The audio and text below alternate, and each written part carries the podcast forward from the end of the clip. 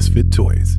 Welcome to episode 598 with my guest, uh, my buddy, Dr. Edward Shahrokh. I am Paul Gilmartin. This is the Mental Illness Happy Hour place for honesty about all the bullshit rattling around in our skulls. From medically diagnosed conditions, past traumas, and sexual dysfunction to everyday compulsive negative thinking. And uh, this show's not meant to be a substitute for professional mental counseling. I am not a therapist. Uh, you know, I love to share stuff that uh, I talk about in my support groups and therapy. And uh, in one of my support groups, uh, we were reading some literature, and one of the things that it said is it doesn't matter whether you're meditating for one minute or 20 minutes. The important thing is that you just attempt meditation. And it was so good to be reminded of that because you know how, how much we judge ourselves. I think there are few things I judge myself as harshly on as the quality of my meditation. I, for some reason, I have this belief that I'm supposed to be totally focused on my mantra and not forget it. And a lot of times it's meditation for me is just 20 minutes of worrying with my eyes closed. And, uh, one of the positives, even if it, it's a quote unquote bad meditation session, is it introduces us to what it is that we're obsessing about. So then we can decide, eh, you know, do, do I want to do something about this? Do I need to let it go? Do I, do I need to take some kind of action?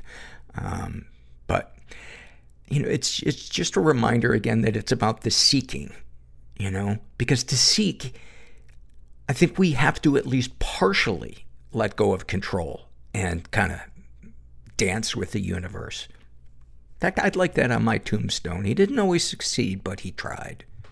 Is that a little, is that a little too low self-esteem? Actually, I, I, there will be no headstone. I'm gonna, I'm gonna get cremated. And not only am I gonna get cremated, I'm gonna have him turn it on extra hot. I want it crispy. Uh, I've been isolating a lot. And I don't know about you guys, but it is hard sometimes to take your isolation to the next level. So I brought on an isolation engineer and, uh, cause I was just, I was losing my game. I was experiencing the sun and this guy helped me go full vampire. We, we thickened the curtains. I'm going groceries delivery only. Cause this guy, he said the key to true isolating is having a safe and consistent space to accurately picture the world ending. And he was so, so right. See, human contact confuses you with glimmers of hope. The key is always having your voicemail box full. It's plausible deniability. He knew something was off when he went through my clothes and he saw a consistent waist size. He, he actually yelled at me. So we created a vision board and it's, uh, it's a size 72 belt, which doubles as a noose. Was that too dark? But I'm optimistic that by, by Christmas, I'll have lost any sense of my worth as a person. Uh, shoot for the stars. That's what you gotta do. Let's do some surveys. This is from the Voice in Your Head survey filled out by a woman who calls herself Buffalo Empress and uh, some of the things you tell yourself about yourself that I'm a useless piece of shit that isn't as smart as my grades tell me I am. Oh my God, the brilliance of the mean voice in the head that can tell you the scientific data of your grades is wrong. Is there nothing it can't denigrate? That is a great one. Thank you for sharing that. This is from the Ask Paul Anything survey filled out by a woman who calls herself Bad Dancer. And uh, she says, I was debating on the specific question I wanted to ask. Um, how do you manage a relationship or friendship with someone who is still in active addiction? And when do you feel like your support is just enabling? That, those are great questions. Uh, she writes, a little background on my, uh, my part. I'm 32, but when I was 20, I was in a pretty toxic relationship with a 23 year old guy. When our relationship was still new, he injured his back on a construction job and was prescribed painkillers. And you can imagine how it spiraled from there. As far as I know, he's been homeless for the last six years. Last time I saw him was four years ago, and he stayed at my house for three days. I'd thought he had died on the streets in the meantime. However, a few months ago, he contacted me, and just this past week, I was able to see him again in person. I had so many questions, and I wanted to catch up with him. He roped me into dropping him off in a parking lot to pick up drugs, and then I allowed him to do those drugs at my house. I feel like an enabler for allowing those things to happen, but I'm also trying not to be judgmental over someone who is struggling. And I think that, that, a, a, a really important thing to, to understand when we have somebody in our life who is in active addiction is how do I how do I explain this? Um, we don't we can detach from somebody without judging them. I don't know if that makes sense. We can love them from a from a distance. And that's a really, really important tool if you are codependent or enmeshed or have, have some, you know, untreated addicts and alcoholics can be so manipulative. And it's really easy to get sucked back into it, especially if the things they're telling us we want to be true. And I think a really important thing is look at the facts on the ground when you're dealing with someone who is in active addiction. If they tell you, you know, oh, uh, you know, I couldn't come over for this reason, I canceled our thing, and you know, I did it four four times in a row, and each time they have an excuse why the, you know they failed to show up or they didn't have rent money or whatever. Look at the facts on the ground that four times in a row they didn't keep their word rather than listening to their promises to, to change. Um, she writes, I'm not sure how to carry on this weird friendship. How do I help someone in active addiction without feeling like I'm being taken advantage of? Am I enabling him? My therapist reminded me that I cannot control what people do, but I'm not sure what steps to take from here. Any advice is more than welcome. I think the first question is, what do you want out of this relationship? Um, do you want to be friends with this person while they're in active addiction? Because, yeah, you're probably going to wind up enabling them. Uh, active addicts uh, wind up using almost anybody uh, that's that's around them for money or drugs or a place to stay. Um, so I, th- I think that's the first question you need to ask yourself. And when you get the answer to that, then you can decide what's the best way to proceed. But uh, I would imagine if you're looking at this from a healthy perspective, is you want the best for your friend and you also want to not be drained personally and be lied to, in which case, I would tell that person, I love you, but I can't be around you when you're using. If you need help getting sober, I'll help find meetings or, you know, uh, a rehab. Uh, but in the meantime, I, I, I can't be around you, but I love you. So I hope that helps. This is uh, also from the Ask Paul Anything survey, filled out by a woman who calls herself feeling bad even filling this out. And she asked, Do you ever come away from an interview feeling like, meh, or frustrated by the guest's lack of self knowledge? Yeah, I have. I have. And there have been some episodes uh, that I haven't aired because I felt like there just wasn't, it just didn't click. And um, it's, people can have really interesting stories, but I think when you're putting them on a podcast, you're, you owe it to the listeners to offer them a, a, an experience that is at least mildly compelling. And some people lack the ability to articulate what otherwise might be a very interesting story. Um, or they're kind of stuck in anger and, and denial, which to me doesn't make for a great a great podcast. I interviewed a guy uh, a couple of years ago who was a punk rock pioneer, and I was excited to to air this episode. And all, and this guy had written a book about uh, you know, like being Zen. And this guy's interview was 60 minutes of him bragging about punching people. and I kept trying, you know, different avenues to find something that wasn't about, you know, his physical bravado. And it just, we just couldn't, we just couldn't get it. And so I, I haven't aired that one. But you know what? Maybe I should because it's, it's kind of an unintentionally interesting episode. I don't know. Maybe I'll post it for the Patreon uh, people and get their thoughts on it. Now, a word from our sponsor, BetterHelp. Uh, we have talked about burnout. That's the, the theme of uh, BetterHelp this month. And it's, it's something that I have struggled with because I could be really out of touch with what I'm experiencing. You know, those of us that have mean voices in our brain, when we're tired, it tells us, well, you're just lazy. You know, when we're, at our wits' end with the friendship with somebody, it tells us, well, you're just a bad friend because you don't want to hang out with them tonight. But recognizing when you're burned out is a really, really important tool in maintaining uh, a healthy brain and, and healthy emotions. And I can speak from experience that the therapy sessions I have with my therapist at BetterHelp help me identify when I'm getting burned out and tools to, to reach for to help me deal with it. BetterHelp is online therapy that offers video, phone, and even live chat only therapy sessions.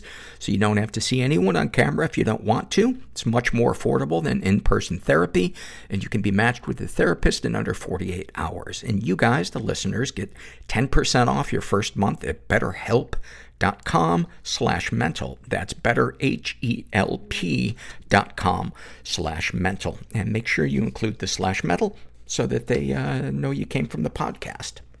And then finally, this is an awful moment filled out by a guy who calls himself that goat guy.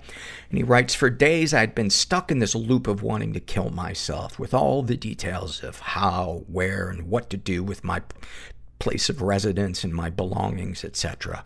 As I was mulling it all over for the hundredth time, a lady approached me. Why are you still wearing that mask? To which I heard myself answer, Because I don't want to die your fear of death is your love of life in reverse. I'm a kinky person. I didn't want to be I'm, I'm ashamed. a sexual being. Deeply ashamed. You are I want to live. fucking depressed. But how? I can't do this anymore. I will be uncomfortable so you will be comfortable. Is life just a series of perpetual losses? You're not depressed. We're black. There is no real chance for intimacy We don't do that. without risking being hurt. Push it all down. You can't go around it. Ireland, like, we don't do mental health talk. Through is the only path. No one is ever alone. There's somebody else out there Don't forget experiencing the same thing as you. that the places you feel most broken now You just gotta look for them. will one day be your greatest strength. And when you find them, it's a great feeling. And I'm suddenly feeling horrible about making that joke, but that's how far I will go to get a laugh because I am empty inside. Ah, you're in the right place. I'm here with my buddy Edward Shahrokh, and uh, he is a licensed psychologist. Uh, I know him from uh, from my support groups, and uh, we we've been talking about you coming on the show since you uh, got licensed as a therapist, and we were kind of going back and forth on well, there's a lot of things that we could talk about, and the two things that we decided that we're going to talk about one because.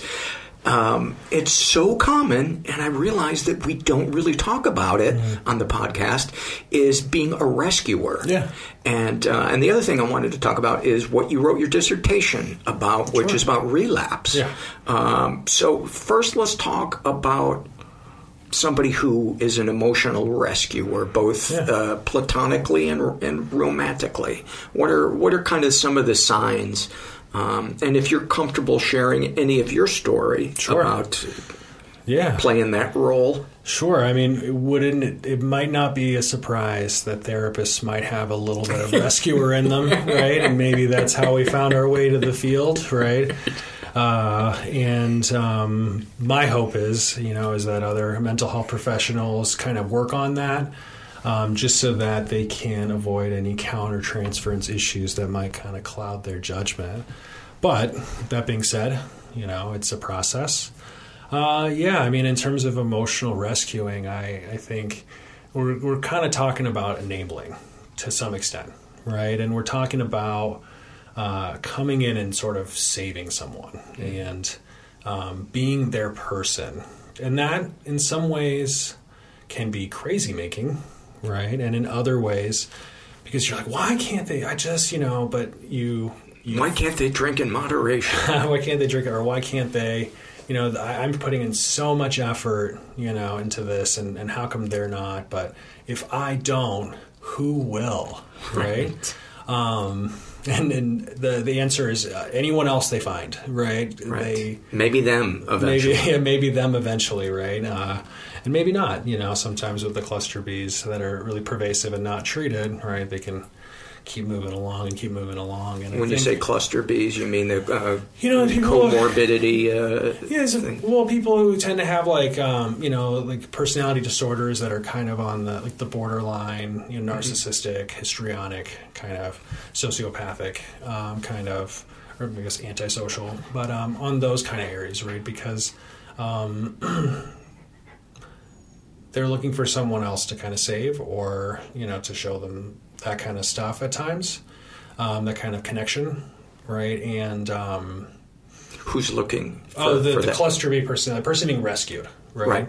Uh, there's a payoff for them as well, I think. And um, once you withdraw that, um, they may go and find someone else, right? Um, if when you're able to set the boundary, and if that person's not in a place where they can respect that boundary, uh, that does create some emotional distance, right? And it might even require a termination temporarily or long term of a specific relationship. Um, and if that person isn't doing anything to change, they're going to seek out another person to fill that need. Right. They're reciprocal, right? So it sounds like, oh, emotional rescuing, right? The person who's rescuing is doing all the work. But there's a payoff for both people, right? And I think What are the payoffs for both people? yeah, well, you know, for the person who's being rescued, obviously there's that part of it. You know, they get that um, Mm-hmm. Getting bailed out of jail. getting bailed out, just um, being taken care of. Um, you know, It's okay. You don't have to go look for a job. I know you're depressed, but you don't want to take Yeah. meds and you don't want to go to therapy. Sure.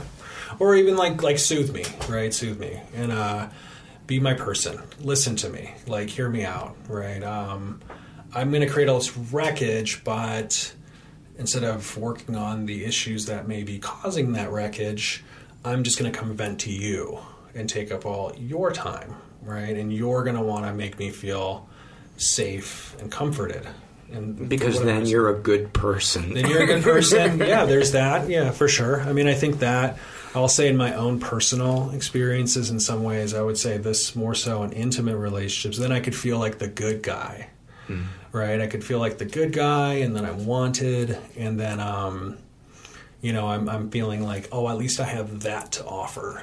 Right? And it's a powerful feeling when you feel that you have affected change, usually only temporarily, in somebody's life. It's it, it can be a real high, and I, I think especially for kids who are parentified, you know, that's kind of uh, it's kind of a big head trip for a kid, even though it fucks them up, feeling like, um, you know, my parent trusts me enough to talk about how much they hate their marriage. I must be really smart. Right.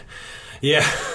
um, I, I, yeah, I think parent parentification is a challenge. It's challenging. It's hard. Uh, you know, the child really won't have the capacity to understand that. Um, oh, I'm not supposed to be doing this, right? Because it's not. I, I don't think a kid says, "I'm going to be the savior for my parents," right? It's really a survival kind of thing. It's, um, hey, if I show up for my parents, then they can show up for me too you know i did notice i think you know we're talking about personal stuff i love my parents and they're amazing people um, i actually wouldn't be sober if it wasn't for them um, and the amount of love and support they offered um, i will also say that i think in their own growth and development uh, you know, one of the things I noticed as a kid uh, was that my parents would be arguing about completely different things right? At the same attention. time? Yeah, they'd be like one person would be on one point about something,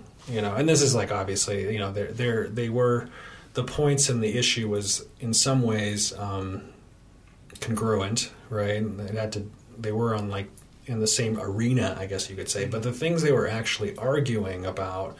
Um, maybe they just maybe if I'm reflecting, maybe it's they weren't actually listening to each other, and they both had what was important to them that they were hyper focused on. Like, you guys aren't even talking about the same thing, right? And then I kind of felt like, oh, maybe if I talked to this person and I talked to that person, I could massage a little bit of stuff. I don't think I was very effective at it, but um, I think that's kind of where I maybe noticed I was starting out with that. And at Um, least you don't feel helpless. at least you don't feel helpless and you uh, you know it's hey like let me take the focus off of you guys arguing and bring it back to me in some way right so there's that payoff and um, i think that's uh, you know that can show up later on in life i guess with the intimate relationships but you know we're talking about that and uh, we i said oh we're the good guy we're we're you know helpful are, are we and then i think also if i'm really busy rescuing someone else i'm not looking at my own shit Right. right I'm Which, not- which I think Yeah.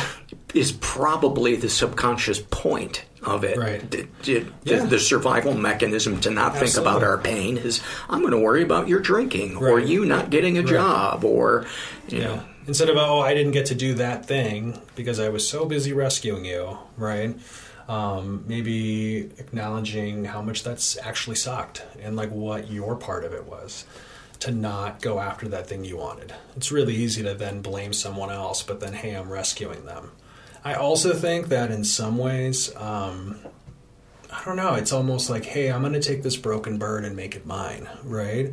And um, is that kind of picking off a weak one? Maybe Somebody You know? that's maybe not going to leave. maybe not going to leave. Uh, maybe someone that um, is. Uh, I don't know. Like if someone is seeking someone else and desperate for that rescuing, right? Then, you know, in essence, you get to be the good guy, right? But then you're also, I don't know. It's almost like it's uh instead of finding someone who is at your level possibly and by the way when i say at your level i mean it's more at, you know, at the potential of what you have when you work on these issues um, but it's almost kind of like i don't want to say predatory right i don't i don't think it's that necessarily um, but it's like hey like you're in the same way that maybe someone who's like really um, on that narcissistic spectrum of that cluster B kind of stuff is looking for someone that they can get a lot of those that emotional rescuing and then kind of um, allow them to engage in just behaviors that we really wouldn't tolerate most people to engage in. Um, as the rescuer, you're kind of like um, swooping in and like you're, you know, there's there's a fast track to that in a sense, right? You find your way in Yeah. here versus like, hey, I'm I'm a person who's just I'm whole and good as I am, Mm-hmm. right?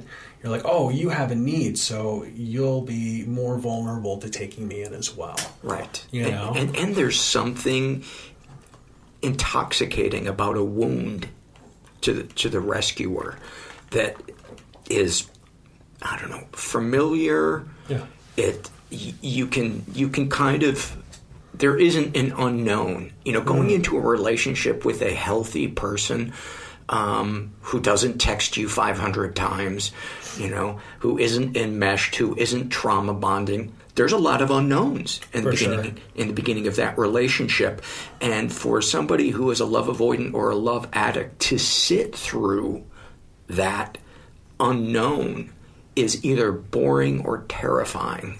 I think. or both. Yeah. Right. I, uh, you know, so after I kind of started noticing this pattern of mine, and you know, I was, I was kind of in the in the middle of grad school while that was happening, and um, you know, I, I started doing some more of my own therapeutic work, which I.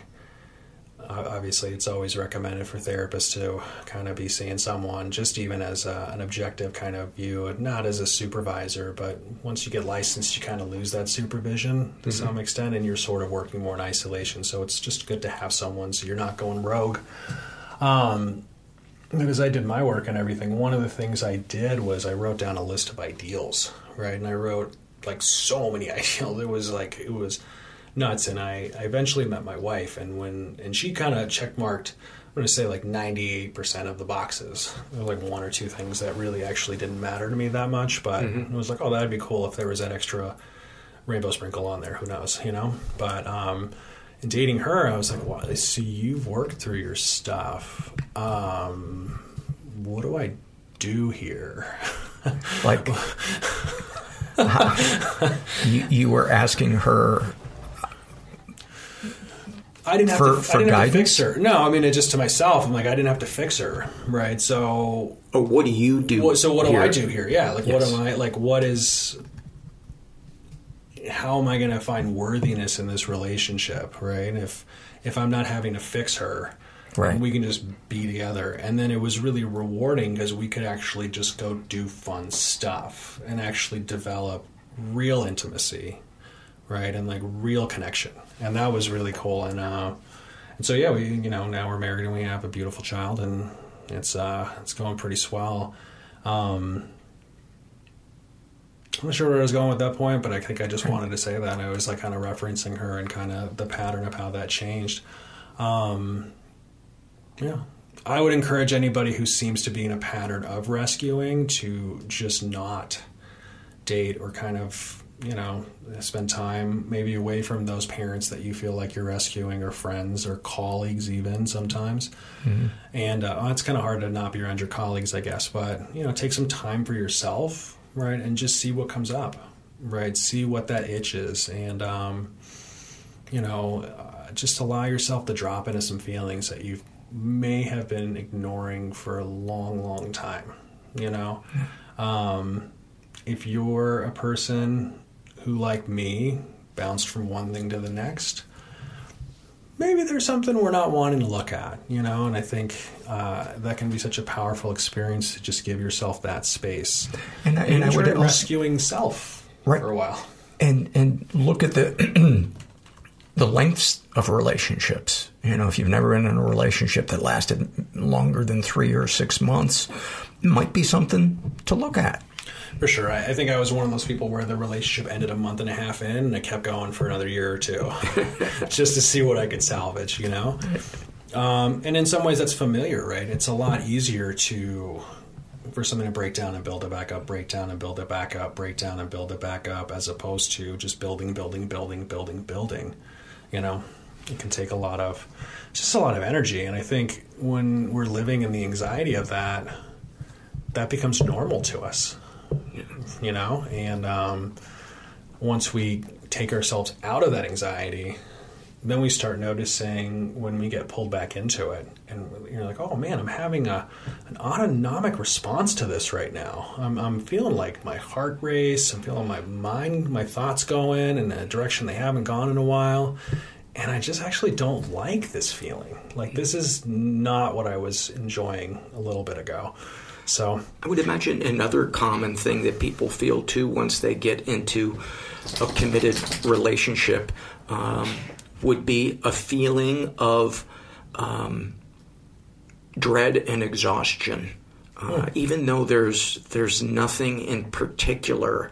Um, well, may, let me just speak about myself. Yeah. Uh, it when when I feel seen and I'm committed, there are times when I feel um, trapped by the responsibility that somebody somebody's happiness depends on me, even though it doesn't. Even I, though I intellectually know, I'm so used to being wired to be the guy to, to put the smile on people's faces Yeah. that it's hard for me to conceive of not being something that improves somebody's mood. Uh, Yeah, um, I I can totally relate to that, and um, I also it's like why not? You know, why not be some like someone's person, right? But then and why not have that be reciprocal? You know, Um, I mean, we're hardwired to do that, right? There's uh, this really awesome study that I will reference a lot in the work I do to kind of normalize being a helper or being an enabler in a way, um, in the sense that so you take two groups of people, you give one group five dollars to spend on other people, and you give the other group twenty dollars to spend on themselves. And then as they're walking out of the experiment, you know, you the hypothetical spending or actual spending, uh, they ask you how like where you would rate your happiness, right? And the group that tends to be the happiest um, is the one that spent less money but on someone else, right? So as social beings, as humans, I think if we were all just about self all the time, we would not be able to build community, and we probably wouldn't be able to survive. You know. Um, so we've just been bred to actually get a little hit when we help someone out and be there for them. And the issue is sort of when that you're the one that's giving, right? It's not reciprocal. It's not reciprocal. I just realized that the microphones, I bought new microphones and I just realized that they had been pointing the wrong way. So the reason that the sound is a little bit better right now is because of that. And that's why the last couple of episodes, uh, you heard too much ambient noise and, and them. Uh, yeah, maybe, Paul, you test your microphones before you use them. Anyway, let's let's talk about um, unless there's more stuff on rescuing that you wanted to talk about. Well, well let me ask you this: What are some good books? Uh, Oh. Pia Mellody, Facing Love Addiction. I think that's a good one. Codependence No More is a really good one. Melody Um, ba- Beattie, Beattie. I believe that's the case. And also, oh, here's the other thing. Yeah, this was the other kind of that was the other thought. So I uh, I read uh, my wife and I started reading this book um, while she was pregnant called 80-80 Marriage, right? And so um, it doesn't necessarily.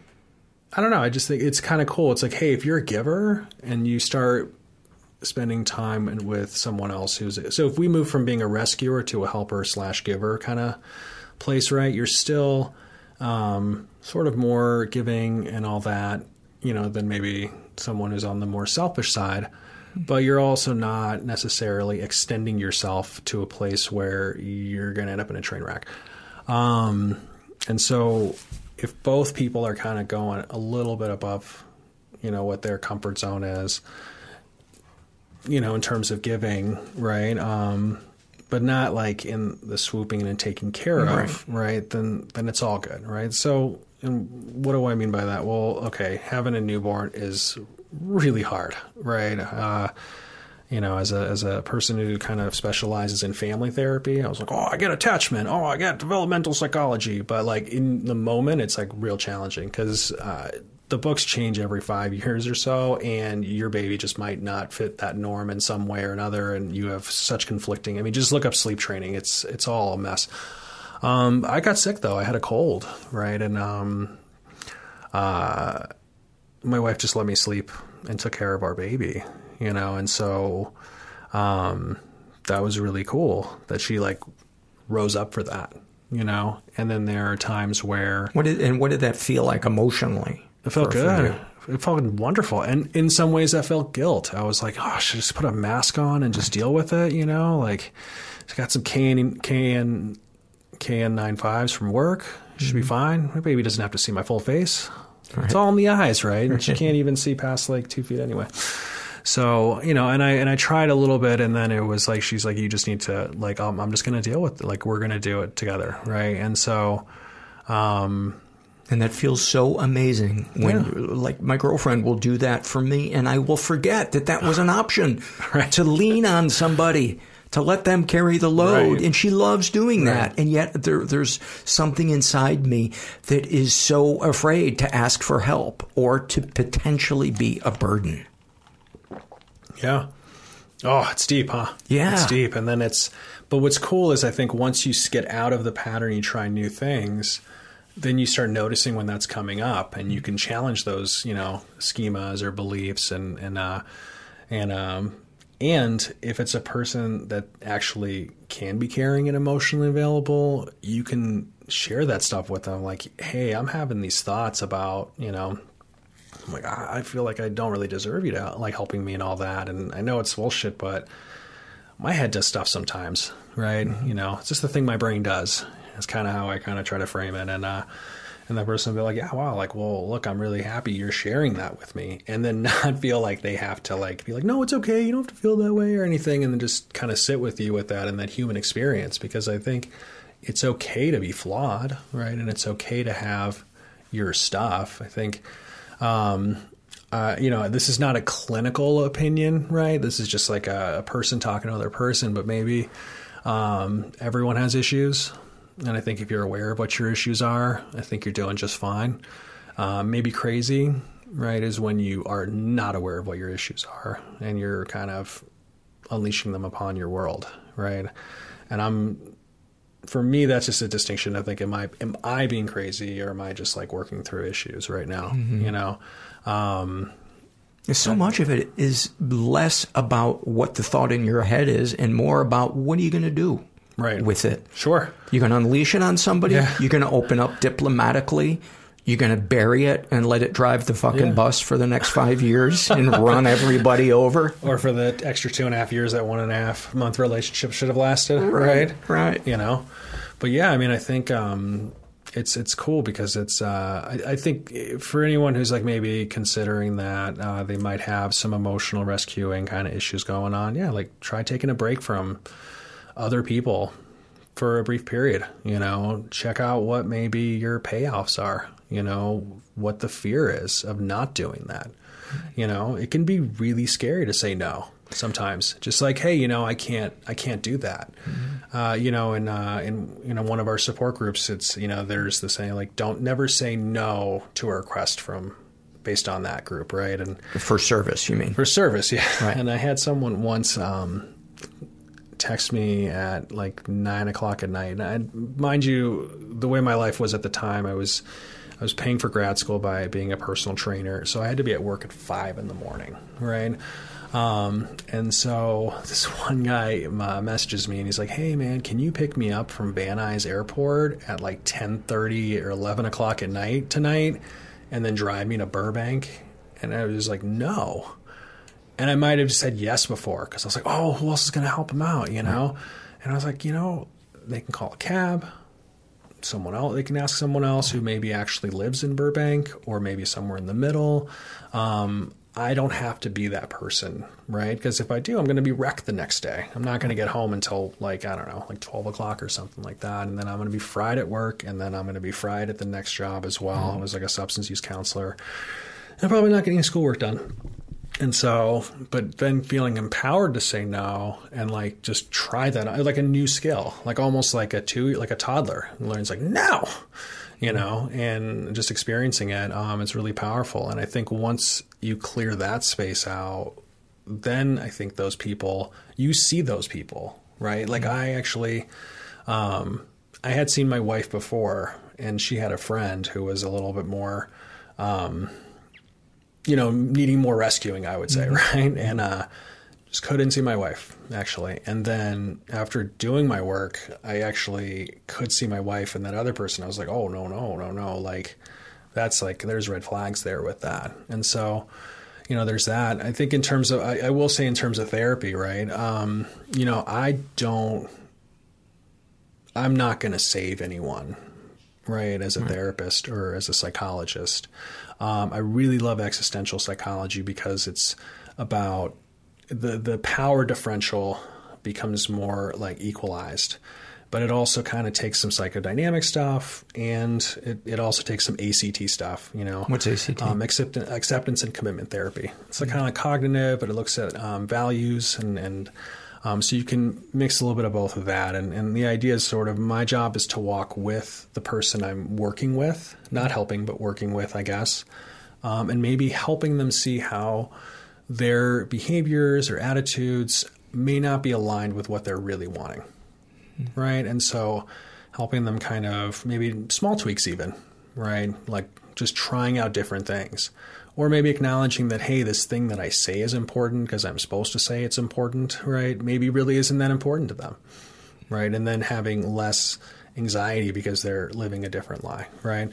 So I, I think about it like this the kind of therapy work I do is like working with and walking with that person and meeting them wherever they're at. You know, um, I used to think my job was to come in and like they need, need to go from being quote unquote unhealthy or not functional to being healthy, functional, right? And uh, I like if I'm just a good enough therapist, right? you know, I'll. I'll, I'll be yeah, right. I'll be able to save everyone, you know. And then at some point, I think after doing a bunch of family therapy work, um, working as a family therapist to clarify, uh, I realized that no matter how amazing of a family therapist I could possibly even imagine myself to be, I'm not going to fix my parents, right? I'm not going to like save them from themselves. And all I can do is just really love them as a son and uh, show up for them when I'm able to, you know? Um, but definitely, like, I'm not going to change them. And if they want some help, you know, like my dad recently started showing some memory stuff happening. Um, and I had to be a little pushy with my mom about it, but uh, I didn't just show up and take him over to the appointment, you know what I mean, or whatever, or like kind of strong arm. I just kind of sat with them and kind of just gently gave them reminders, and um, that all worked out, you know. But um, so the point being, as a mental health professional, like, right, it's like, hey, like, if you're feeling like if you don't treat this person, if if I, as the therapist, am not treating this person, they're not going to make it.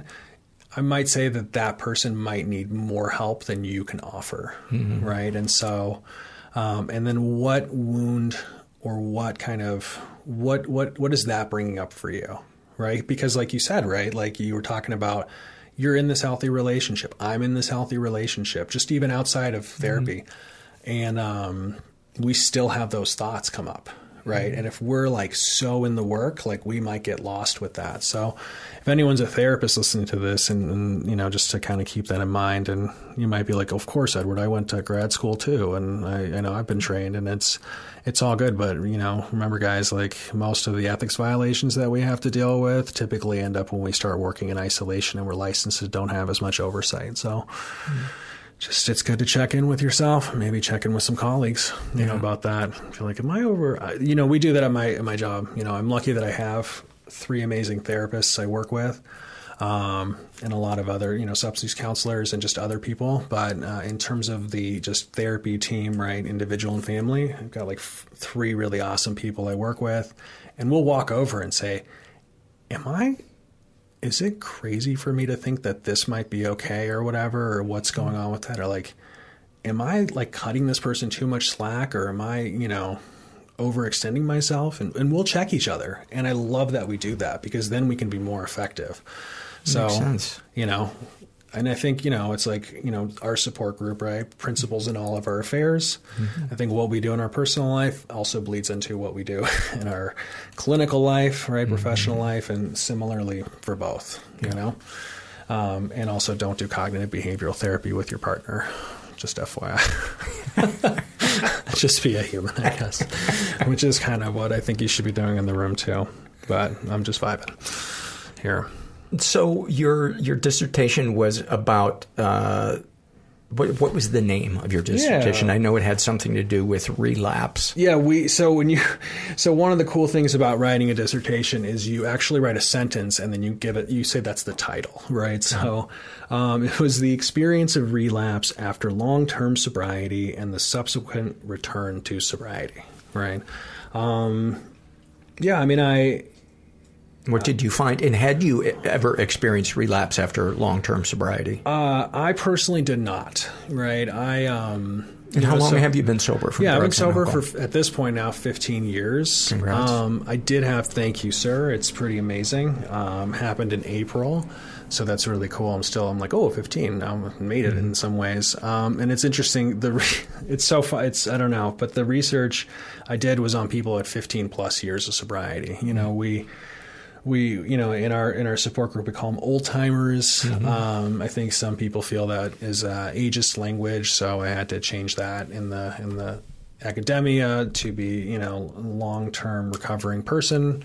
Um, and that's cool too you know? It's uh, it's different stuff but um, What yeah were- i just what were some of the big takeaways from uh, from the Yeah. your your research? Yeah, so you know, I looked at um, I looked at, uh, I just kind of it was more of an so there's um for uh, if you haven't done grad school and you're not, you know, familiar, I will say like in terms there's qualitative research and there's quantitative research, right? And um, qualitative research is more exploratory. It's more of looking for themes and kind of giving um, the researcher um, some ideas on what to then hypothesize, you know, to do a more substantial qualitative study that you can do statistics with and um, like have some more powerful results with. So I will say that you know as a person who's hearing this and me chatting about this stuff to maybe keep that in mind. That you know I had a really small sample size. It was um, One guy. Yeah, me. No, it was eight, eight, eight, eight individuals who were so brave, and I'm so grateful that they were willing to spend some time with me and um, kind of go back to some of those places because it's not super fun to kind of look at some of the stuff. But um, I looked at um, sort of what it was like for them to get sober, right? In terms of The first time. the first time, yeah, in terms of any treatment they may have received, um, and kind of just sort of if there was any mental health aspects to it, um, their experience of being someone who's considered an old timer. Um, I know that number changes. I picked 15 because all the other research I found had up to 13 years kind of so i was like okay well this will be you want to add to the literature when you're doing this work? And um, so i just chose 15 for that. Um, and looking at sort of what how the person moved from being a you know person with substantial recovery time you know to then moving towards relapse. And i also wanted to know were there any challenges of in terms of returning back to the fellowship right? Was there anything that made it harder um, we talk about you know not shooting our you know we Our wounded. our wounded right and all that stuff. And um, I was curious to see if there was anything like that you know perceived or real you know. Um, I guess I can't really look at that. But and also just looking like was what was the nature of the relapse as well you know? And so some of the themes I found were that um, and mind you, previous research shows that there's like six out of ten people in substance use recovery have a co-occurring disorder. We used to call it dual diagnosis, but um, I think Depression, anxiety. depression, anxiety, maybe eating disorder, maybe you know something else, um, and uh, but more so in the or personality, you know, or even say a psychotic disorder, OCD, PTSD, like all the you know acronyms and everything you could think of. Um, and then they at some point said, well, maybe we shouldn't say dual diagnosis because there might be more than two. Right, so they didn't call them co-occurring disorders now, saying they're, hey, they're happening at the same time. But um, whenever you hear dual diagnosis, it typically means a mental health issue and a substance use issue. Um, and so what I found was that uh, these individuals that I interviewed typically only had acute treatment, right? So short-term treatment um, with their initial sobriety. with their initial sobriety. Yeah, so like maybe like a detox or like a 30-day inpatient kind of situation, and that those treatment centers didn't necessarily utilize. Um, uh, evidence-based interventions, right? Um, that they didn't really address deeper emotional issues. It's kind of, hey, let's dry you up and get you out into the program, which is also good too, right? In some ways. Um, But if there, you know, if there's PTSD and there's, Yeah. I think that's one of the ways that um, some support groups can be lacking. As awesome as they are, is oftentimes they don't delve into um, trauma, and, and they're certainly not equipped to No. to deal with it. But No. they don't uh, sometimes uh, mention it enough or give enough weight to it. And sometimes you, you know you'll see, especially the old timers, you know, suck it up.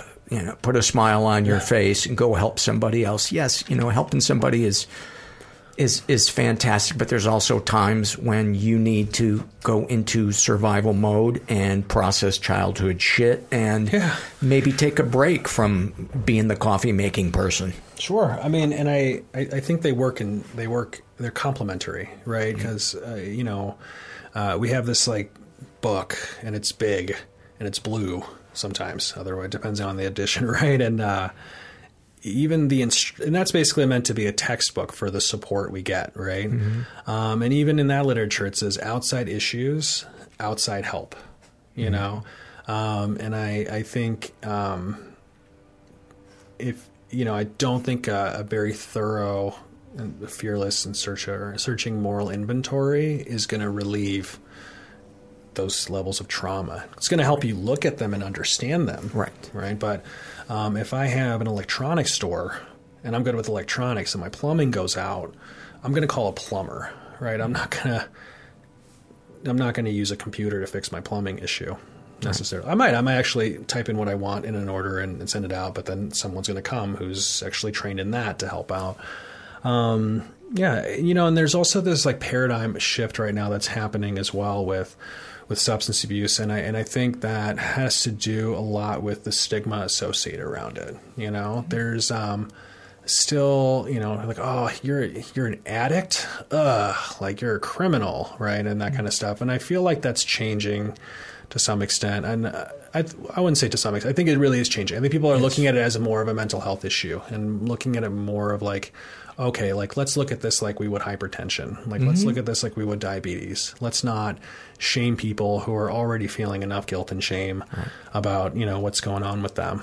And um, you know they they they've been having a lot of these studies of like, well, what if we actually treated it then like not just like you know a, a sprained ankle, right, but uh, which actually might recover more than short term care, but mm-hmm. like a flu, right? Let's not treat it like a really bad flu right. and actually treat it like we would diabetes, right? right? Let's let's not just say, uh, can you imagine if someone was having a diabetic shock and walked into the ER and they're like, cool, well, here, these are how, you know, here's a book on how to use insulin, you know, and good luck, you know, you know, so we, but we do that with people in recovery, right? Mm-hmm. We say, okay, well, you did your 30 days. Um, we might have a discharge plan for you. We might not. Maybe you do an. IOP, but you know, hey, like when you're done with all this, like, cool. Let us know if you need any help ever, right? right? And I, the studies are showing that if you do long-term treatment and you follow people through their process and at least check in, Kaiser's cool. They do lots of cool research mm-hmm. projects, and they found that people in their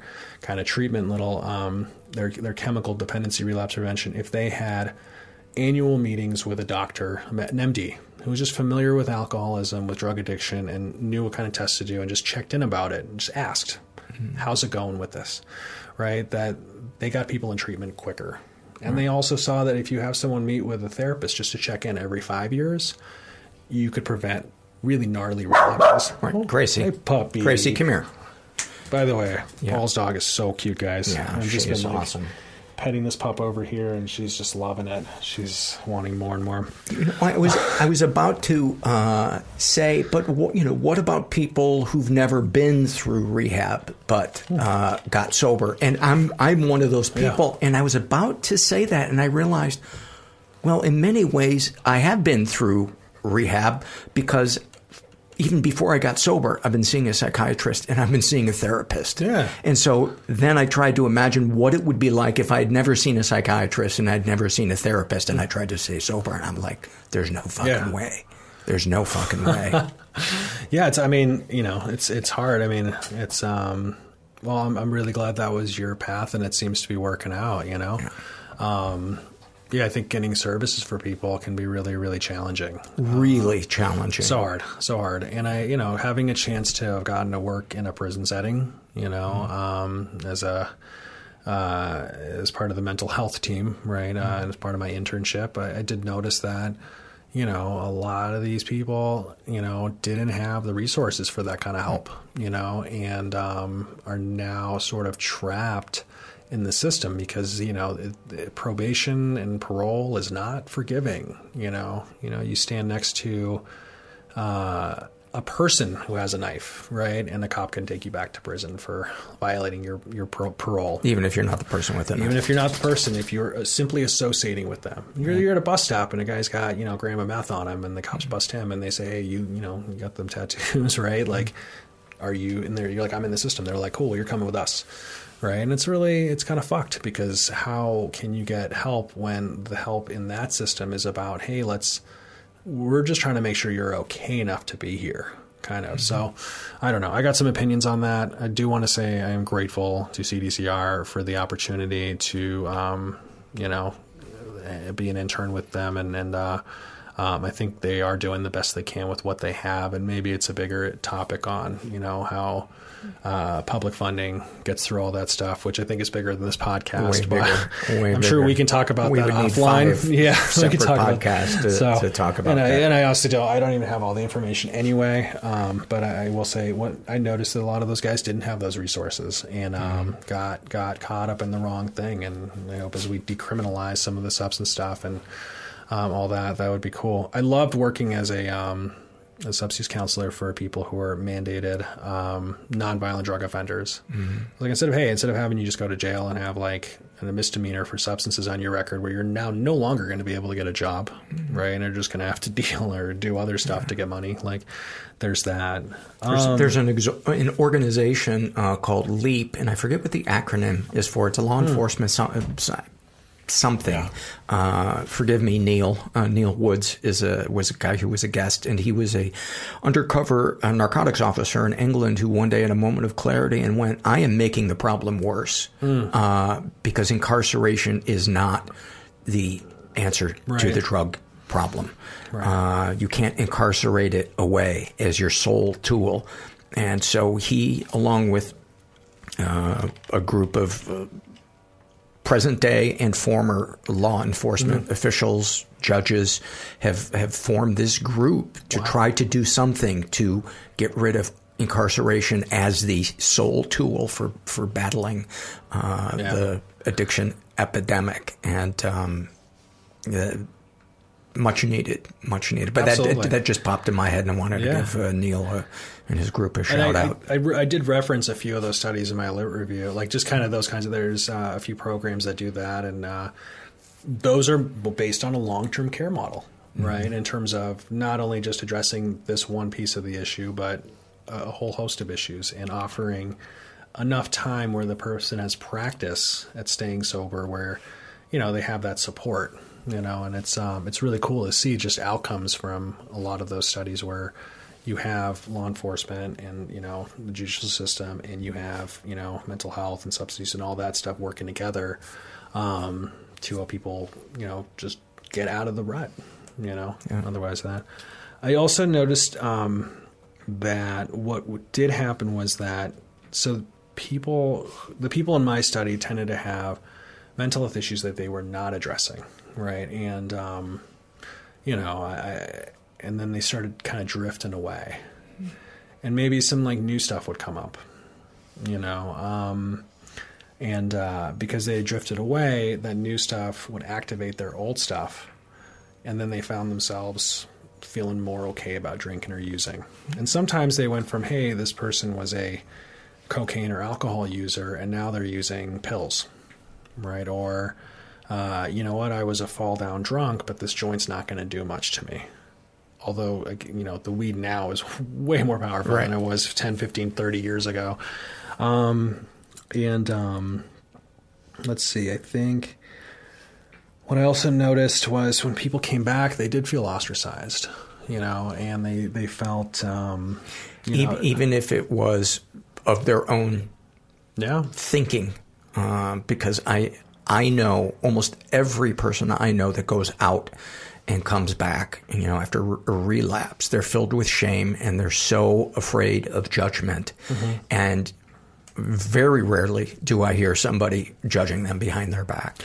Yeah, I mean, I, and I think I want to say that I feel like most of the time that's that's kind of what we see, you know, and we're all we're all people trying to figure things out, and we have some moments. So maybe uh, maybe one of the people in the study, um, you know, they're uh, they went back to their home group, and someone was so upset about that fact, you know, and not that like, hey, like don't be here, but just like the idea that someone with that much time could relapse meant that something was flawed about recovery, right? It- And- to that person. right, and you know, just at the podium, I think they were they shared about that, Right. Right, that at that where that person was at that meeting, and then I think because of that filter, right, they're coming in with just that shame and, and all those feelings already. Um, they take it a little bit. They could take it a little more personally, you know, possibly. Um, I think there's also, you know, age related kind of issues with that. Maybe like, you know, you're coming when you're 20 or 30 and now you're trying to get sober at 60 again, right? It's, you may not have the same drive. You know, you might have, uh, you know, you might have some very standard age related cognitive decline, you know, so getting back in the work can be hard. Um, and I think a lot, a lot of shame, a lot of shame, A lot of shame. a lot of themes of shame. But then the flip side was finding acceptance. So finding the people who, you know, they did feel connected with and people who were showing up, right? And uh, I think one person talked about how the people I thought were going to show up for me actually didn't. And the people I didn't think were going to show up were the ones who really stepped up. And that was cool to see that. You know, it was, there was like change in that. And kind of a great example of really, in many ways, what recovery is, is because we think it's going to be one thing. You know, Mm-hmm. I thought it was going to be a combination of traffic school and the boringness at church. And it turns out it's like my favorite clubhouse in the Yeah. world where I laugh sure. and I cry and I feel Yeah. connected. But, you know, my crystal ball had it painted a completely different. Uh, so it's not surprising that coming back from a relapse would be surprising as well. Absolutely. I mean, uh, even just talk about myself. When I first first got sober, you know, I still had, um, you know, I, I had some residual psychotic stuff happening personally, um, and I imagine if I was to relapse, um, I'll be honest. This is how I know I need my support groups, and I and I'm and I'm right where I need to be. I've like thought about well, if I'm going to throw this time away, like here's what I'm going to get out of my system before I come back. Oh, yeah. and that's some. It's some really. It's like way more progressive than anything I was doing before. And given that I'm older now, a little bit older now, um, and who knows if I was to relapse that much older, whatever, I, I can't imagine that that's going to go super well with my psyche and oh, neurotransmitters no. and circuitry and all that, you know? Yeah, all the drugs that I've heard people share about using, I'm like, note to self: if you relapse, tr- check out speedballs because those sound like a lot of fun. Heroin and cocaine Speedballs. at the same time. How can that not be Right. you don't nod out. You, you know, you don't get too, too amped up. My heart doesn't know which way to go, but hey, that's part way. of the fun, right? As my friend Mike Schmidt said, that's like putting a bar fight in your arm.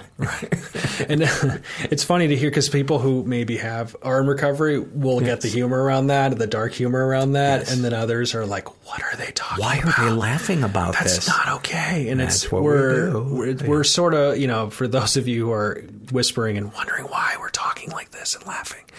Um, it's because we're we're not ta- trying we're trying not to take ourselves too seriously in this very serious thing that we do. Right. So, but yeah, there was you know finding acceptance, um, just a process of, of going through cognitive reframing. Uh, for a lot of um, the individuals, uh, it was hey, like you know what, maybe I could be helpful to someone who's gone through that too. Absolutely. Because we don't like talking about that. We don't want to feel that. You know, if someone with 30 years relapses, does that mean the program's flawed? It's like no. There's a whole bunch of variables that go into that whole thing, right?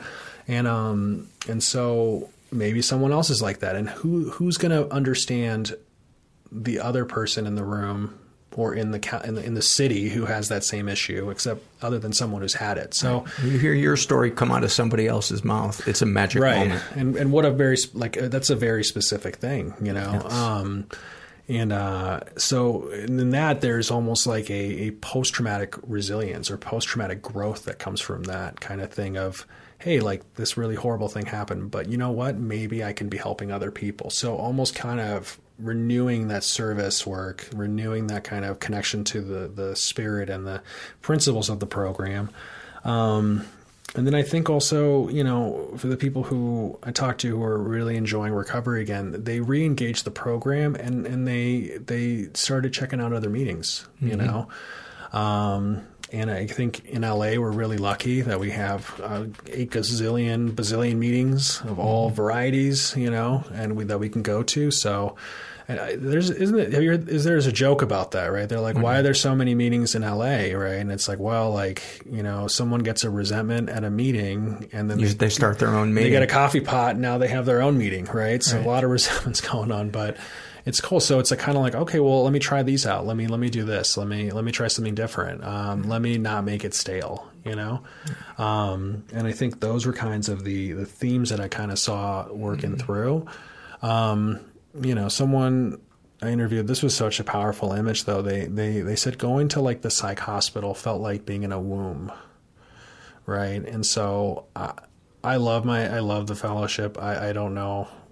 If, I, I hope we can provide that feeling for someone, but um, I also think that you know maybe they need some external stuff as well, right? And I think we it also kind of points to challenges in the fellowship of hey, we know we don't take anything that affects us from the neck up, right? And so um, I was actually sharing at a meeting. You're not talking about uh, psych meds, Yeah. obviously. Um, I am. Yeah, I'm talking about. Yeah, yeah, that's what. I, yeah, I'm referring to psych meds, right? And uh, but anything, right? So like, it could be psych meds. It could be, you know. Um, Wait, are you saying that? so when we, I, what I, you know, our, our thing is a lot of. I'll, I'll hear old timers and just people say, I don't take anything that affects me from the neck Oh, up. okay. I thought you were endorsing that idea that you don't take anything. No, you don't take psych no, meds. And I was going to be like, well, hold on. We're yeah. going to have to carve out another half hour here. I, I think I think there's certain things we can be really black and white about. You know, Right. if I go and drink some some alcohol and uh, my intention is to get a buzz off of it, I, I've definitely relapsed. Right. Um, if I'm working in conjunction and you know with if I'm working with a doctor, right, and I'm being very clear about what my situation is with my recovery, and um, it's a doctor that actually understands that. Um, what what it means to be in recovery and has some education around it and has some experience. Um, and I'm keeping contact with my sponsor and all that stuff, then I think you know I was on Adderall for a Yeah. while through my Right. psychiatrist. Yeah. And uh, it worked. I had to get off of it because of high blood pressure, but it worked. It Yeah. helped my depression. And I didn't abuse it, I had no desire to abuse it. and, and you clearly aren't wasted right now, so it, it didn't lead to Oh, the other kind of you, the second you go, baby. I'm drinking. You know. I'm drinking ammonia. I don't Yeah. even know if that's going to work. It just sounds good. But I think there's that stigma, right? It's like, hey, like if you take an antidepressant, like you're cheating, right? If you're taking Suboxone, like you're cheating. It's not. You're not really sober if you're on Suboxone. And it's like, you know what? Like, what the fuck do you care? You know, like Yeah, show me your MD MD degree, fuck face. there's that and and and it's also like hey like maybe um, maybe sobriety isn't just about having zero chemicals in your system. Um, and maybe if you are that person maybe not having caffeine and nicotine. But here's the problem then. If there is that person who doesn't have caffeine or nicotine and they're like nothing from the neck up i actually can't argue with that person in that sense. But existentially, right? I'd be like, hey, those are your values and those are your beliefs. I can I can be chill with you having those, and that's what's right for you, you know. But I, I, I did I actually spoke at a meeting. Um, I gave a I gave a I gave a I gave a TED talk at the support group, you know. And uh, one of the support groups, and um, a psych nurse, and I, I went on a rant about mental health and uh, and psych meds and all that, and uh, um, this this this woman who was a, a psychiatric nurse and also sober, you know, came up to me and was like, "I'm so grateful you said that because I can't tell you how many people I've had come into the hospital." Either like really manic or psychotic or suicidally depressed because someone told them they're not allowed to take psych meds if they want to be sober, right? And I think that um, I think that sort of mentality maybe also keeps people from seeking out external because what's the if, if why am i going to go see a psychiatrist if i'm not going to take any medication you know? I think, And, and, I think that is changing, at least in, in Los Angeles. I see that Oh, much sure. less prevalent. oh for sure. yeah. You know, you know and i think that's kind of some of the things that were um that kind of like help like kept people who then end up going out Right. you know kind of a pro like that kind of added to the problem is that they weren't addressing those things. Um, i think one of the people that came to for the interview was even like i just wanted to talk to a mental health professional about my stuff and i figured this could be my cheat code for that. And i was like okay well like let me, give you some referral you know like let me like let's let's help you actually kind of do some more work with that. But um yeah i mean it was really it was really cool to see. I i was at a meeting um where uh, when I first started and uh, getting sober, and this guy, a really famous comedian who um, I saw him stand up and take a newcomer chip, you know, and I was just like so. It was such a intense experience to see just the level of um, emotions and just like the his experience happening, and um, and his buddy taking a chip, you know, for 28 years, right, and um, and uh, you know that guy didn't make it, you know, he wasn't able to stay, and um, you know, I think that's You don't mean he died? He just didn't. no, he died. Yeah. Oh, he did. did? He actually committed suicide. Um, Wow. I think part of that was because um, he wasn't able to maintain his sobriety for long periods of time, but then also had a, an external, like a medical diagnosis that was just um, just added to it, you know. And so I think if we can talk about this stuff and um, not shame, oh, like you know, not shame people about going out or like scoff, you know, or kind of just be mindful of it, you know, or um, like, oh, it's too bad, you know, just like, hey, welcome back, you know. I heard my buddy share at a meeting uh, yesterday actually, and, and he been trying to get sober for like 10, 15 years, and uh, he's got a couple years now, and he was like, you know, no one.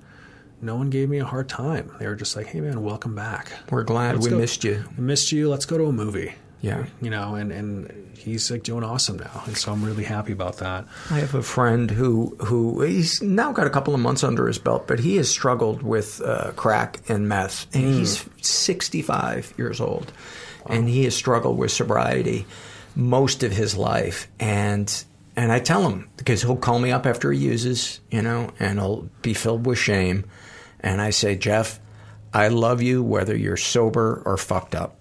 You're you're a lovable guy either way. You know, I may if if you're calling me fucked up and babbling, I may have to hang the phone up because I don't want to deal with that, not, Jeff. and you're not rescuing anymore. right, I'm not So- rescuing, um, but you know when you want when you want help or you know you you want somebody to to talk to, uh, I'm here. And so he and I talk Yeah. every day.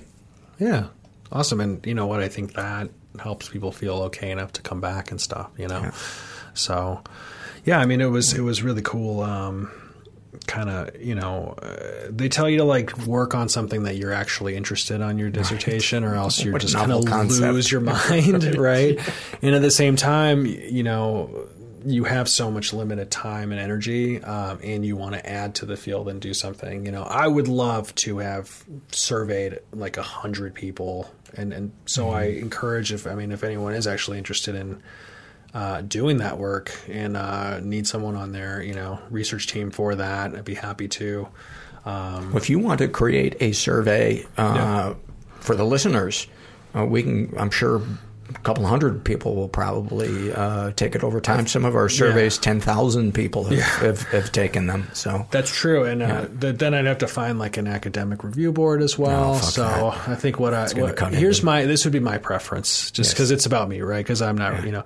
But if there's a grad student out there who's like really interested in like kind of exploring this topic a little bit Mm-hmm. more, and you want to have like an external sort of um, outside expert or something like that to help consult and just like you know work on this project with you. Um, you know, someone did that for me um, on on this project, and um, I'm, I'm more than happy to like return the favor uh, and and do some work on you know expanding the field of psychology around around uh, co-occurring disorders and uh, and relapse and uh, long term sobriety. You know, um, I may actually someday need the benefits of that research. I don't know. It's one day at a time. You know, but. Yeah, if anyone wants to reach out, you know. Uh, So where can people uh, find you if uh, if they want to? yeah, wow. Um, They could also just email me and I could forward Yeah, it I to you. I think that would be the best way to go. I, I have a, um, you know, I don't know if someone's going to hear this in a year from now, but I do. I've, you know, it's E Shahrokh, E S H A H R O K H at visionsteen.com. Um, Visions Teen? Correct, yeah. T E E N? T E N, yeah. Um, it's an adult. It's a. I mean, I'm so grateful to be working at that place. Like the, you know, uh, It's a management teen leader- treatment center. Yeah, they have, and they have some. Uh, the, I'm at the uh, Dual House quote unquote, right? With the you know the and the dual house in Malibu, but we have some mental health houses and IOP, and there's like some specialty services that we can offer too. Um, but it's just like from you know the one I, I work with some amazing clinicians, um, and I also work with some wonderful, amazing support staff who really really care um, and uh, you know, like the the management and up and ups, you know, are, are super super awesome. I mean, you know, like I I asked for six weeks of leave time to just bond with my baby, and yes, I guess legally they're not allowed to say no, but there wasn't any like he- like there wasn't any hesitation or any like they were just like cool like how can we facilitate this right? Like how can we support you while you're doing that and uh and make sure that no one's like calling you while you're like trying to you know all that stuff. And so um, it's just a, such a cool team, and um, you know, uh, I actually was not licensed when I started there, and then I became licensed. So um, I know I've grown a lot there as well. But um, yeah, so E as in Edward, S H A H R O K H at visions like a vision for you right? visionsteen.com and so my only hesitation with that is uh, if if uh, I, i'm pretty sure i'm going to be working there forever i don't know but you know um, if they change their email structure they decide just to make it edward at whatever you know um, but yeah reach out if you want to you know do some some work on this stuff and um, you need someone on your team happy to help Thanks for coming, buddy. oh gee thanks for having me i'm glad we could do this Many, many thanks to. Uh, it feels so weird when you a friend of yours is a doctor to to say, uh, Dr. Shahrokh. Many thanks to Dr. Shahrokh.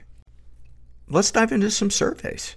You know what I keep forgetting to uh, ask you guys to support is uh, the, our Patreon website. It's patreon.com slash mentalpod. And uh, monthly donors, uh, it's down a bit, and it's a really important part um, of keeping the podcast going. And you can donate as little as uh, a dollar a month, and uh, it's it's greatly appreciated. All right, surveys. This is from the Shame and Secret survey filled out by a woman who calls herself Vegan CrossFit Gasian.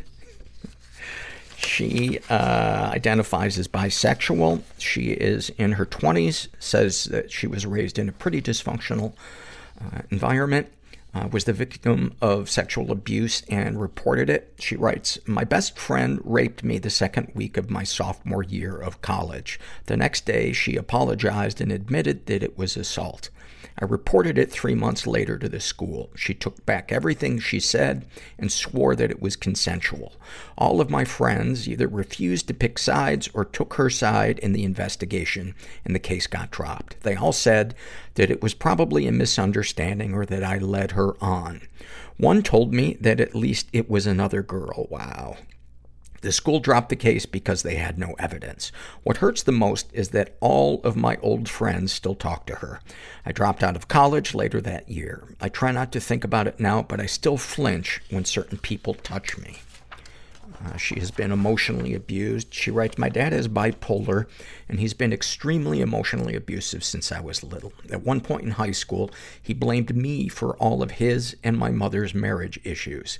I once forgot to bring him home Italian ice, and he told me that I was just trying to piss him off, and then he told me to just go upstairs and slice myself. Previously, I had a self harm problem, and he used everything he could against me. He's been better lately, but now it's little things. It's constant. I feel like I can't say no to him. Sometimes he'll say that I clearly love my mom more because she enables my eating disorder. Other times he'll just remind me that I'm, a, that I'm selfish and treat him like shit. He has his good days, and it makes me feel guilty that I still keep my distance. But he's unstable, and he doesn't realize how unpredictable he is. I'm beginning to fear that I really am the problem. Well, from what you've described, uh, your father, um, irregardless of what you're doing, what your father is doing is uh, inappropriate at the very least, and and you know, I think more accurately abusive. The things that he says doesn't matter what you're doing. Somebody should not say that to an, another person. And I'm not saying if if you know if you're being abusive, there shouldn't be consequences, but not in the form of uh, somebody telling you to go slice yourself or, uh, you know, yeah. Uh, any positive experiences with the abusers? Growing up with my father has made me a stronger person. I've learned how to stand up for myself. I've learned how to hold my own. Well, that is an answer to the question, are there any benefits from the, uh, I think rather than positive experiences? Uh, that sounds more like a positive you took from it rather than positive experiences with that person. Um, darkest thoughts. Sometimes when I had difficulty falling asleep, uh, I wish that I could kill myself just because it would feel better than lying awake at night stuck with my thoughts. Darkest secrets. I'm terrified that I'm too mentally unstable to ever hold a steady job or get anywhere in life. I'm afraid that one day I'll just snap and kill myself. I'm afraid that I'll never, never gather up the courage, never gather up the courage to kill myself and I'll end up stuck in my house with my father and work a dead-end job to make ends meet for the rest of my life. I'm terrified that I'll never truly escape my eating disorder. Sexual fantasies most powerful to you. I haven't had any enjoyable sex, and that scares me. I don't know if it's because I was raped. I've only had sex once since then. Sometimes, though, I'm tempted to call up my friend for a hookup because I know that that it will make me feel numb. I know that he can temporarily fuck the empty out of me. Boy, that is a that is a sentence. Fuck the empty out of me. What, if anything, would you like to say to someone you haven't been able to? To my high school English teacher, I know that you don't have to answer my emails anymore. I'm not a student, so it's not your job, but it still hurts that you said once you'd always be there for me, and now you're not. It's like writing a ghost. It's like crying in an abandoned auditorium. In high school, you saved me from killing myself. Maybe that was too much for you. I wish I could say that I'm better now, but I'm not. I'm different, but not better. So much has happened to me. So many bad things. I wish I could just talk to you again. I wish you were there to comfort me. I'm sorry that I got so attached. That I'm still so attached. I'm sorry. What, if anything, do you wish for? I wish I could be free of my eating disorder. Have you shared these things with others? I've been talking with my therapist for years now, and it helps, but sometimes I'm afraid that she'll send me back to the hospital uh, or to eating disorder treatment again. I think a lot of us relate to that fear of if we fully open up, somebody, somebody's suggestion is going to be something that we really don't want to do. Uh, how do you feel after writing these things down? It feels a little bit lighter. Well, I'm glad. I'm glad. And thank you for sharing all of that stuff. And I, and I really hope that you can start to heal from this, this stuff and start to feel safe and setting boundaries around people that are, that are toxic. This is an awful moment filled out by a guy who calls himself John Doe, and he writes, When I was 19 years old, I went on a first date with a wonderful, wonderful girl. While on the date, my car unfortunately caught on fire due to an electrical short. We both got out unharmed, but as a college athlete, I now was in the unfortunate position of being without transport transportation. I had recently broken my back for the third time in my sport, so maybe all in the universe was telling me it was time to quit the sport and get a job. I found a job as a bartender near where I lived so I could walk to and from work and catch the bus to school. It was day three of my training, and I was finally cleared to actually work. A gentleman came in and sat down asking me, what's the cheapest beer you got? At the time, we were trying to get rid of some monthly special called Red Rocket. Buy one for a buck seventy-five and get a second one free. It was a hell of a deal. The name, however, caused this gentleman and I to crack jokes for 15 minutes about canine erections until he decided he would take one. I popped the top and went to the back to change a keg. Now, I must say this man was bald and had a beard down to his belly button. He was at least 35. But when I came out, he was gone, and there were two very less than friendly detectives asking who served him. My very first beer served, and I didn't ID a very obviously of age police officer. I ended up getting one year of probation with some very invasive drug tests, a hefty fine, and met some unique people in my 100 hours of community service. At the time, it was the worst experience of my life. Now, I'm incredibly thankful for the experience. I wish you would have detailed what you're thankful for about, about it. Um, I imagine it was a fucking learning experience. Who knows? May- Maybe you met the love of your life picking up trash on the side of the highway. But thank you for sharing that. Uh, this is from the Shame and Secret survey filled out by a guy who calls himself I'm Screwed. He identifies as straight. He is in his 40s. He was raised, uh, he says, in a slightly dysfunctional environment. Uh, was the victim of sexual abuse and never reported it. Uh, he writes, As a young child, I was sexually assaulted by a teen boy in my neighborhood. This went on for several months. He gained my trust and then turned on me.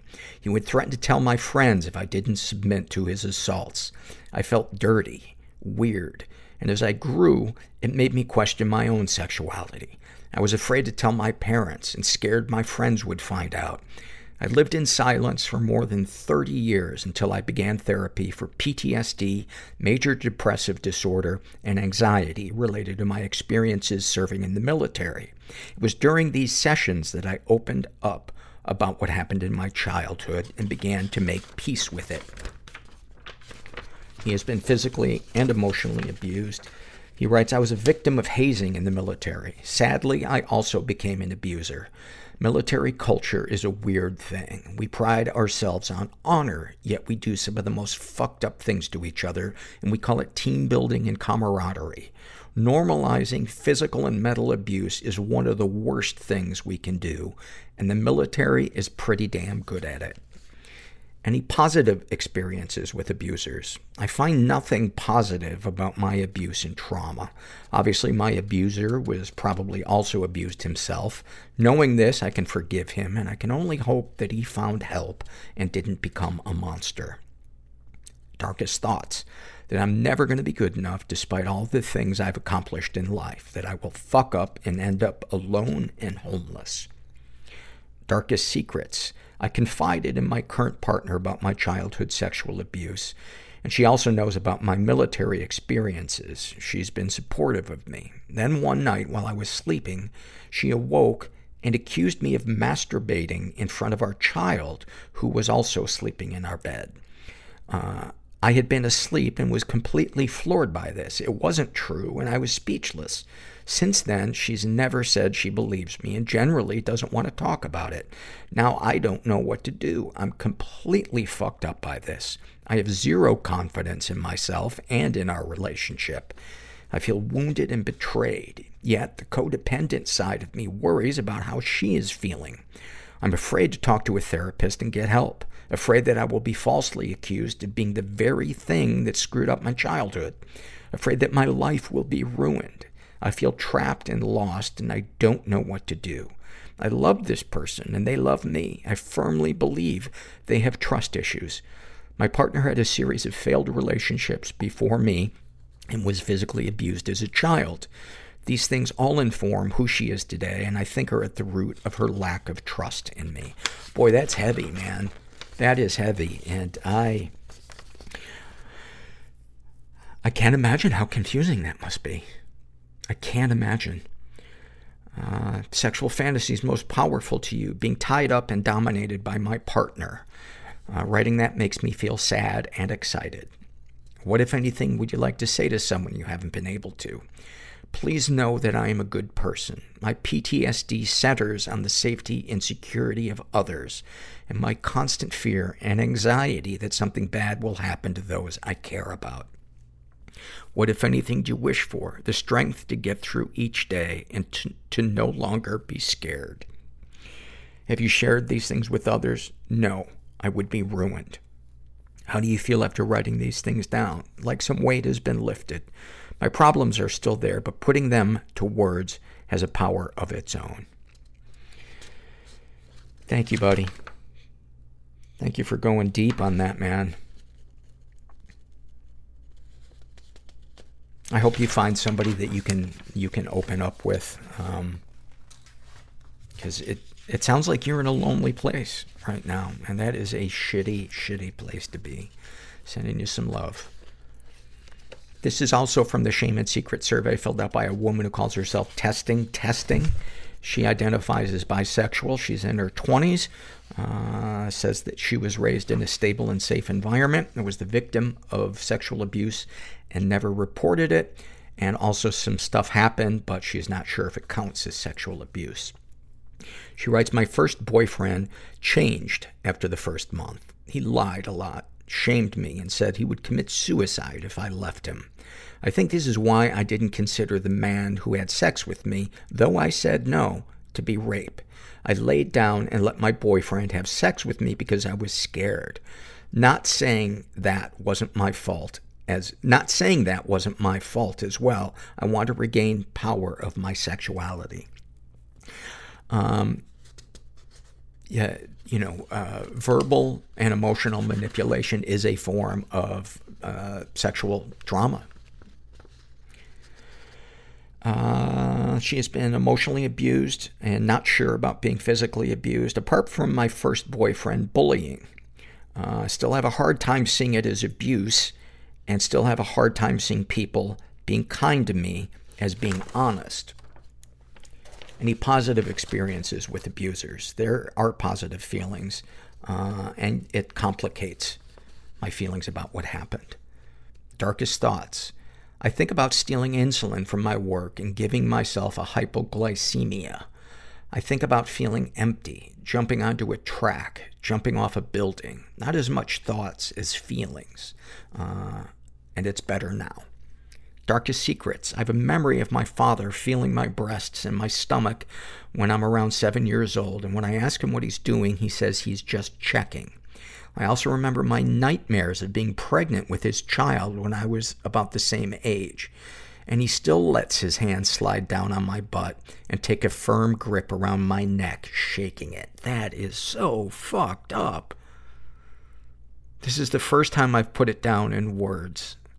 I'm scared there might be more memories. And I'm also scared I'm painting him as a worse person than he is. There's a lot of good things about my father. And you know, as, as many people would say, it's, it's not about deciding is he a totally good person or is he a totally bad person? People can be both at the same time. People are fucking complicated. I think what's important is asking yourself, what am I going to do as far as boundaries? Being around him, am I going to continue to allow him to do that, to touch me that way? Um, and am I going to find a support group or a therapist to process uh, this stuff that is fucking with me? Sexual fantasies most powerful to you. I can only get off to porn. I hate porn. Not other people getting off to porn, but me getting off to porn. With females being so submissive and females in the industry being so abused. But I get off to it. What, if anything, would you like to say to someone you haven't been able to? My deepest, darkest secret, uh, to know what it is. What, if anything, do you wish for? To find love in whatever shape or form. Cliche, but true. Um, in parentheses, she puts, I've been drinking. Have you shared these things with others? Some of it, I've only found support. If someone is listening, you can also find support. How do you feel after writing these things down? I don't know. The same, to be honest. And then in parentheses, equals drunk. Thank you for sharing that stuff. And, um, yeah, man, people are complicated. And when it's a parent or, you know, a caregiver or a spouse, it, it makes it doubly, doubly fucking complicated. This is, uh, this is an awfulsome moment filled out by a woman who calls herself Oscar Woody. Uh, I, I imagine that is a, is that a reference to Woody Allen? Uh, She writes, When I was 16, my father was admitted to the hospital for wanting to commit suicide. He did not actually attempt suicide, but he had a plan. And if my father's friend had not visited my father that day uh, that he was admitted, he would have killed himself. I wanted to go visit my father during the time he was admitted, and my mother was willing to take me. As we walked in, I saw my father sitting on the couches in the rec area. My heart sank. He looked broken. I could just feel his sadness and the emptiness inside him. He burst into tears when he saw me and my mother. We sat down with him and started to cry, too. He was just repeating how sorry he was to me and my mother. During the heart to heart we were having, a catering hospital staff was cleaning up the lunch trays that were left around. He started to sing, Don't worry, be happy. Then other patients started to sing and dance along as he was cleaning up lunch. Both my mom and dad and me looked up from our conversation and watched the array of patients and staff dancing and singing. I look over at my father and he started to laugh and smile. It was the first time I'd heard him laugh in months. oh, that's beautiful. Beautiful. Thank you for that. And then finally, this is a happy moment filled out by Nina. She writes, I'm a mechanical engineer by trade, and like many, I lost my job during the pandemic. It truly forced me to reevaluate what the fuck I was doing with my life. I live with bipolar disorder and have always struggled to find healthy coping mechanisms, heavily relying on marijuana and alcohol to numb, to numb the emotional intensity. Jobless and lost, I began to write songs, play the piano, and sing to help cope with depression. And you'd be surprised how effective it is to bang on some keys to release manic energy. On New Year's Eve 2021, I broke down and realized how desperate I was to pursue music more seriously. I decided to apply to a music school, and to my utter disbelief, I was accepted. I've been in the program for the last year and a half, uh, and it has completely transformed my life. It helped me discover abilities I didn't know I possessed and inspired confidence I didn't believe was ever possible.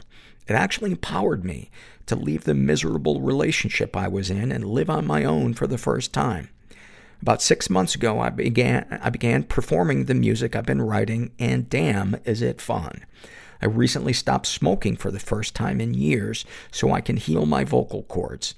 Singing has become too important to lose.